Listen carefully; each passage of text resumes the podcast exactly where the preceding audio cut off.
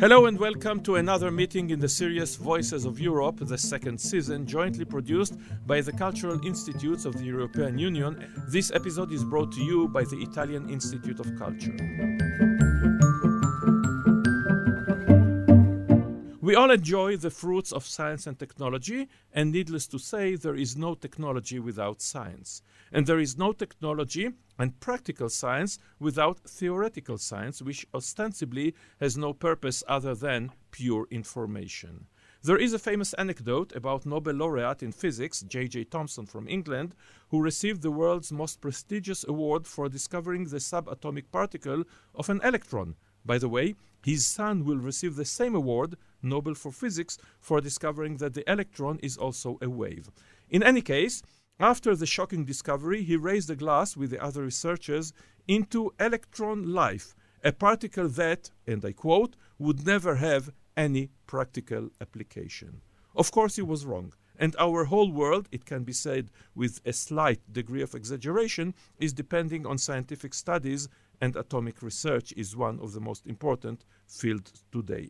So has science finally won, defeated the religious zealots, the conspiracy theorists? Does rationality win? Ostensibly, yes. But of course, it is more complex than that. I am Oren Ahari, the host and moderator of these podcasts. Today's guests are Professor Telmo Pievani from Italy, from the Department of Biology, University of Padua, where he covers the first Italian chair of philosophy of biological sciences. Since 2017, he is president of the Italian Society of Evolutionary Biology, fellow of several academic institutions and scientific societies. Hello, Professor Pievani.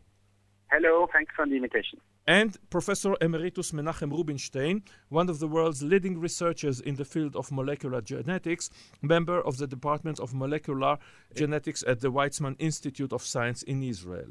His findings led to the development of three biological therapies for several autoimmune and neuroplastic diseases, and currently is conducting a study aimed at improving gene therapy of inherited diseases.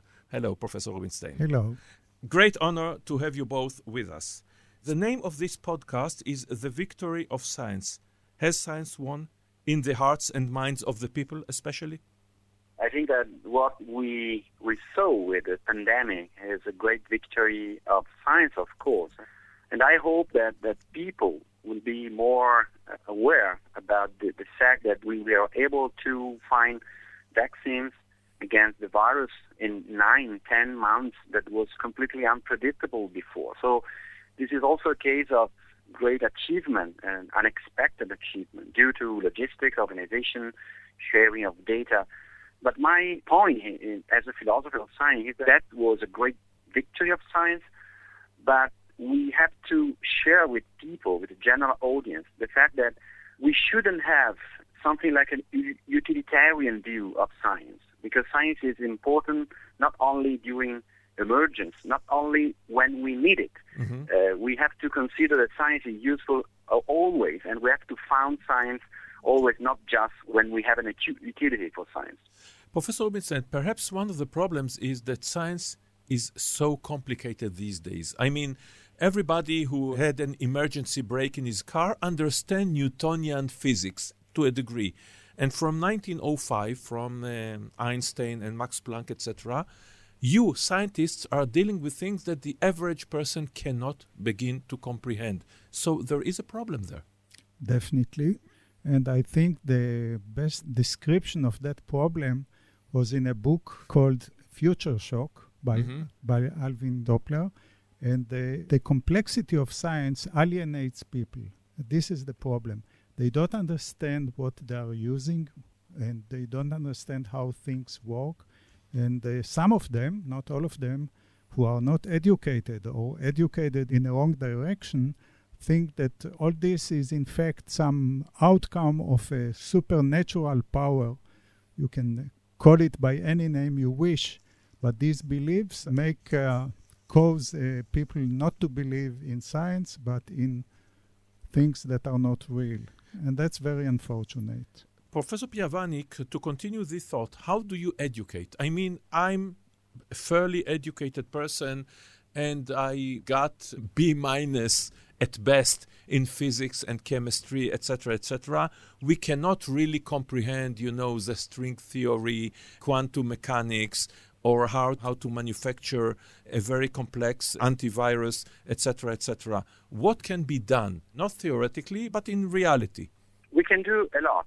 We know in philosophy of science that most of science is counterintuitive, in the sense that it is complicated, of course, is even against the common sense, in the sense that science results mostly are against our emotions, our gut feelings. So we have to find new languages. For me, that's the point, for education, but also for science communication. We have to be aware about the fact that we have to propose project of, for example, public engagement, not just science communication. So without any paternalistic approach, we have to involve people into science. So we have to use new languages. For example, in Italy, but also in the United States, in UK, now we are designing, for example, projects of science communication with music, with theater, with philosophy, with arts.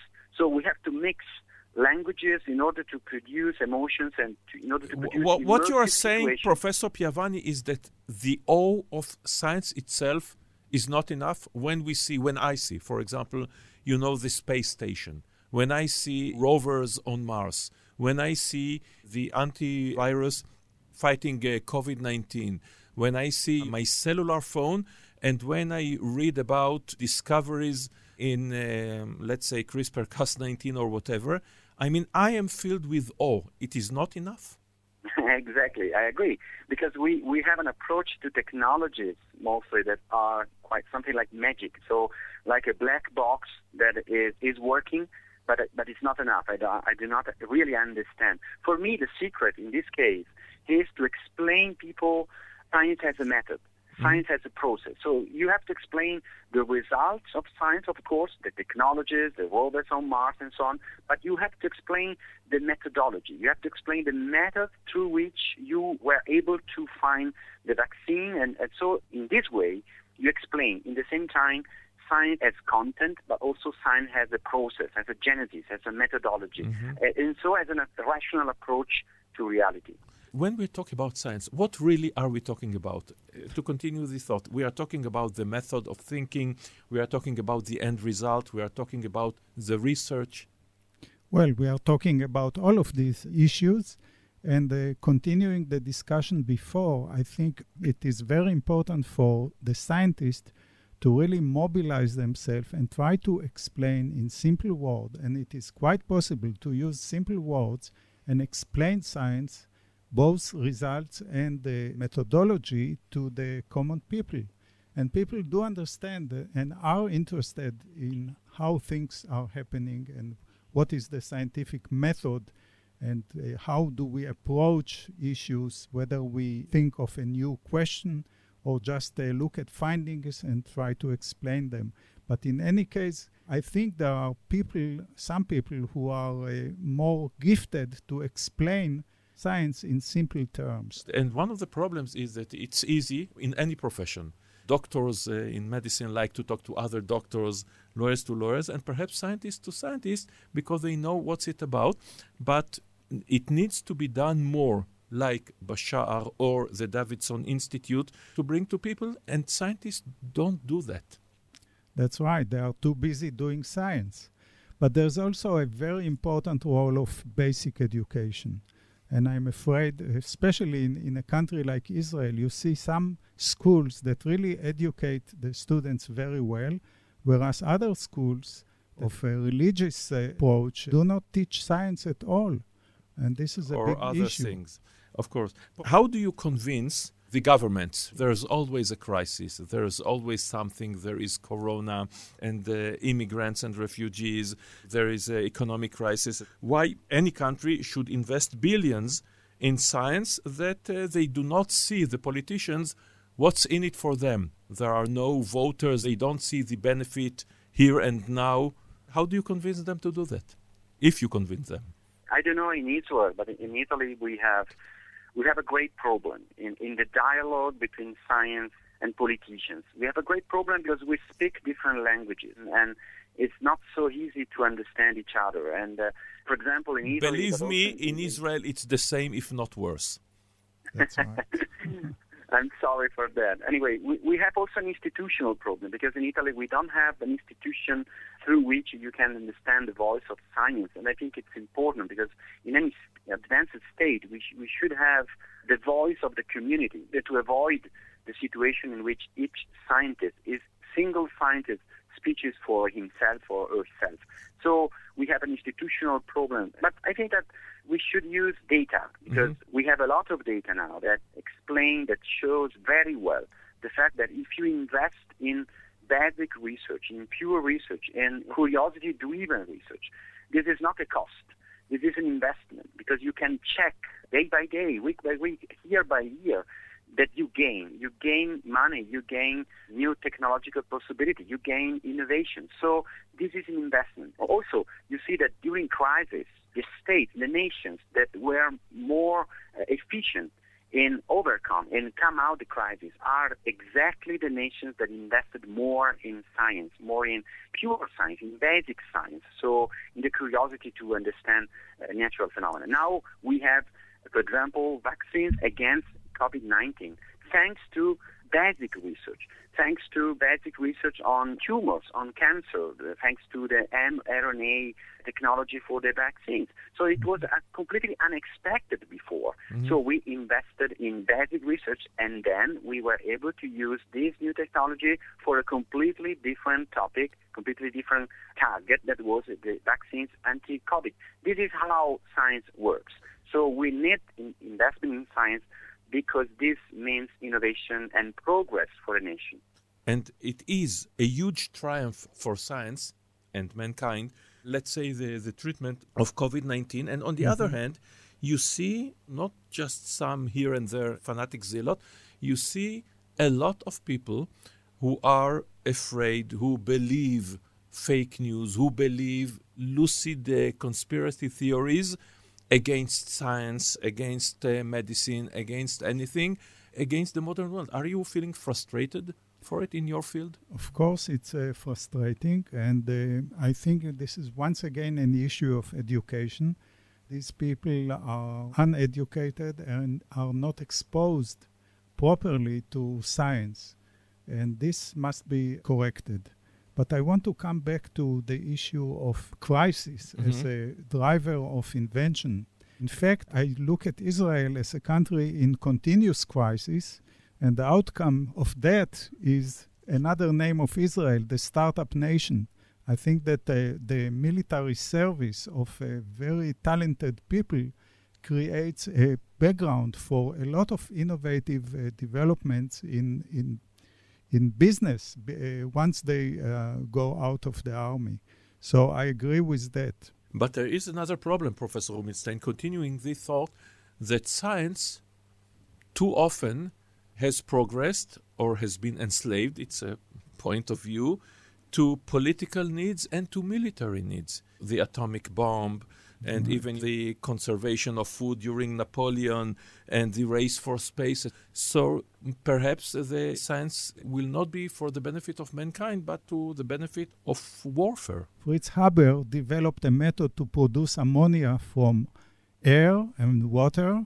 This process actually makes the supply of food in the world ample.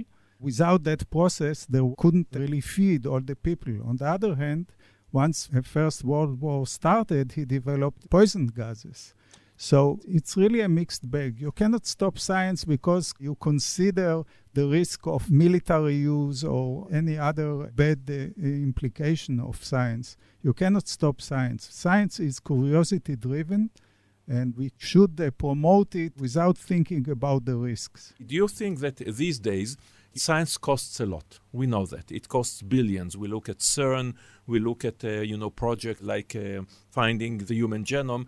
Only governments can bring the money to that, and perhaps very big corporations, and they have their own agenda. That's the point. I mean, you are not put in the lab and said, okay, go and discover whatever you like. They'll tell you, we want to discover the solution to the atomic bomb, to the human genome. There is a problem there. There is a problem in the case in which you have, for example, in a nation, too much applied science, so too much focused science, so with a purpose, with respect to basic science or free science. This is a very critical balance. But if you look at history, for example, when in the United States, after the Second World War, they were able to produce a great advancement in science, thanks to what people like Vannevar Bush and others said was the curiosity-driven science. So in the sense that you have to invest, of course, in focused science, in military science, as the United States did a lot, but also a part of the money has to be devoted to free science. And if you look at the results of free science, of basic science, were much, much more than the results of the applied science. I know that it seems strange, but in any case, in science, you have serendipity. So in many cases, you find something that you were not looking for. That's usual in science. That's frequent. Everywhere in the labs, you have a question, you are planning an experiment, you have a design of an experiment, and then during the process, you find something else. And usually, this something else unexpected is very important. So this is the reason why to applied science, to focused science, for example, for military reasons or for just technological reasons, is not so useful, it's not so economically interesting for a nation. We have to understand this because story tells this matter. There is the famous quote of Albert Einstein, who said that the secret is to look at what everybody has seen, but to think what nobody thought before. And we know Alexander Fleming and all kinds of the serendipities that Professor Pievani has mentioned. So perhaps there should be a division of labor. Professor Rubinstein, I mean, the universities, Weizmann Institute, University of Padua, will deal with theoretical science, and perhaps the scientists working for solving COVID-19, building better jets for military use as well, will do their thing. Well, I don't think it should be separated at the level of the scientist. It should be separated at the level of budgeting. This is not the right way to distinguish between environments. The right way is really to budget them separately, and the budgeting of the basic research should not be done by the government without directive of the government. It should be decided by peers, by scientists themselves who review grant application. This is how the EU is functioning. This is how the Israeli Science Foundation is functioning. I don't have to remind you that scientists are people as well, with their jealousies, with their own agenda. I want to promote my field and my pupils and the people who support my theory, etc., etc. Yes, it's true. But once you are in a review process, you don't really look at your own research. You look at the grant applications and you decide on merit and on quality, and not whether this person is famous or has anything to do with your own research. So I think that the scientists are doing a good job being peer reviewers, and you see it also in publications. Sure. Once a publication is submitted, the other scientists in the field will review it, and it's done in the best possible way, I believe. Professor Pievani, if you had, to put the jetons, after all, every budget has limits, what would be the field, let's say, that needs investment the most, that you think that there it will be the best for mankind to invest? And we know that, of course, there is overlapping between chemistry and physics and biology and what have you. I agree with Professor Rubinstein in the sense that, for example, in Europe, now we have something like a quite efficient strategy in the sense that if you look at the ERC, so the European Research Council, they promote, of course, what we call mainstream research. Okay, so in the sense that we have mainstream research that we know that is very successful in terms of discoveries, in terms of application. But this is not enough, because aside, you have to promote also small sciences, not mainstream science, so more explorative, more serendipitous, small lines and divergent lines, because in this case, you can promote also a smaller group. For example, in Italy, we don't have so much money, but we have a science that is very creative in terms of qualitative science in terms of networking. And so we focus on qualitative science, not muscular science, not with great tools and great money. So we have a lot of diversity, and you have to promote both mainstream science with a budget and also small science with another budget. I think that this mix is very effective now. Just giving you an example of the Weizmann Institute, where I do my research, the decision to support one direction of research has to do with the quality of the scientist. The only issue that matters is excellence. If that scientist is an excellent scientist, he will get support, he will be promoted, and regardless of the field he chooses to do. I believe that our success is based on this policy. Where would you put the money, the budget, for the best use in science if you have to take one field?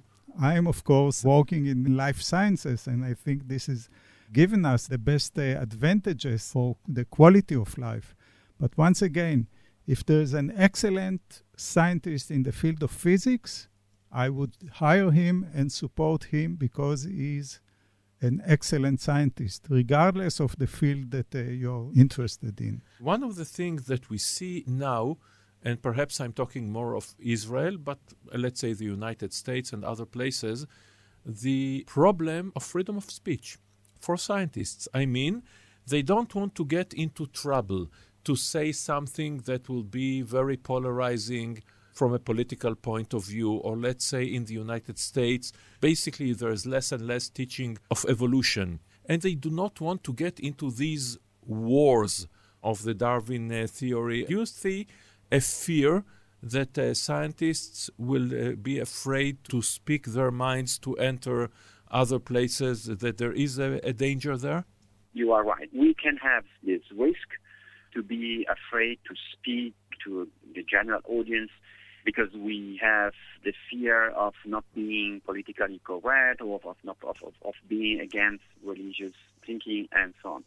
That's a problem that we have to overcome, because science, freedom of speech in science is something that is connected of science. So we have to be transparent, we have to communicate. And pandemic, in this sense, has been a great shock for science communication. Nothing will be the same after COVID-19 in relationship between science and society. Because in Italy, but also in Europe, we have seen that scientists are not prepared to communication with the mass media, are not prepared to debate in a TV talk shows. In Italy, we had a lot of problems in communication between science and society and the public and the general audience, because scientists decided to discuss, for example, in TV talk show or in the social network, to show scientific debates in not institutional situation. That's bad because it's very confusing for the general audience. So we have seen a lot of narcissism, a lot of individualism in many scientists speaking in the TV and in mass media. So we have a problem of science communication. We have to be self-critical about what happened during the pandemic. We have to change something in the way through which the freedom of speech of scientists has promoted in society. So we have to be totally related to the freedom of speech, but we have also to be self-critical in the way to which we communicate with society. I think the issue is not being brave enough to present our ideas. The problem is that in some locations, in some societies, we are not being invited to talk. Had we been invited to talk, we would present our ideas. We would explain why evolution is not just a theory, but a proven fact that was repeated once and again in nature, in our lifetime, and in the test tube as well at the Weizmann Institute. So the issue is, are we being invited to those communities that they... Why should you be invited? You can say it. You don't have to wait for an invitation, and these communities will not believe you one way or another. They have their own beliefs. That's right, but maybe you can try to convince them. Some of them change their mind. In popular culture, in the last 30 years, whenever you see somebody and behind him a huge library, he's the villain.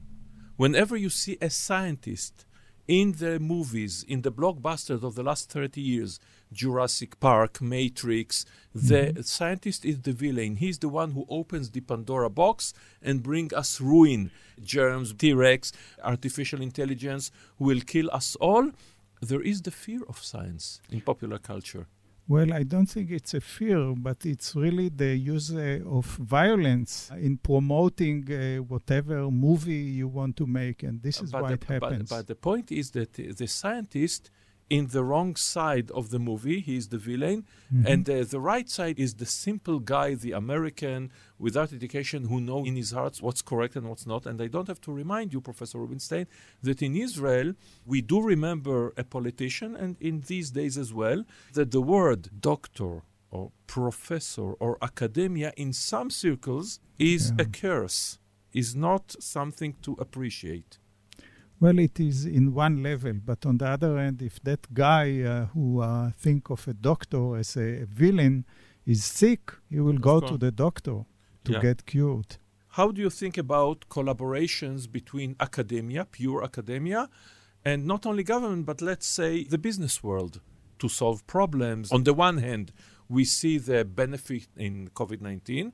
On the other hand, we can think about, you know, trying to wash the sins of oil companies who hire scientists or tobacco companies who hired scientists, and to try to say that they are all right when they were not. If you look at the most important journal today, you see that in the cover paper and the most important paper published are quite always papers produced by great teams of scientists belonging to different disciplines, belonging to different fields.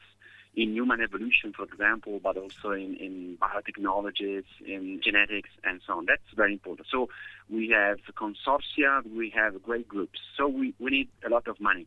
So you are right. We have to be very careful in seeing collaboration with the business world. And I think that we have the tools. For example, we have the declaration of conflicts of interest. We have the duty of transparency.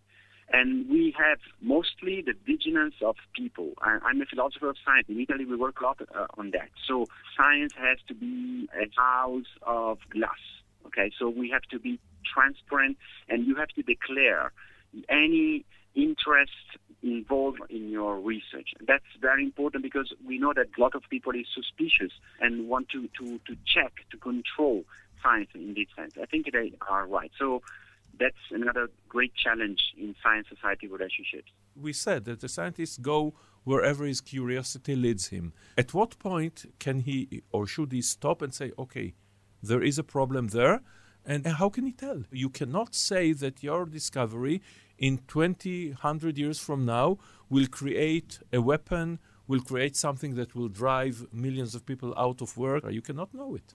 Of course, you cannot know it, but you cannot stop the science. This is a political issue, and the misuse of findings and science is really in the hands of politicians or other people who are villains. There are rules, and sometimes the scientists meet together and decides on rules of what can be done and what cannot be done. There was a meeting at the start of what we call genetic research, generating new proteins and new changing the genome of bacteria. There was a meeting in Asilomar, and there were guidelines set and agreed upon by many scientists. This changed eventually, but scientists meet and decide on what can be done and what is unethical.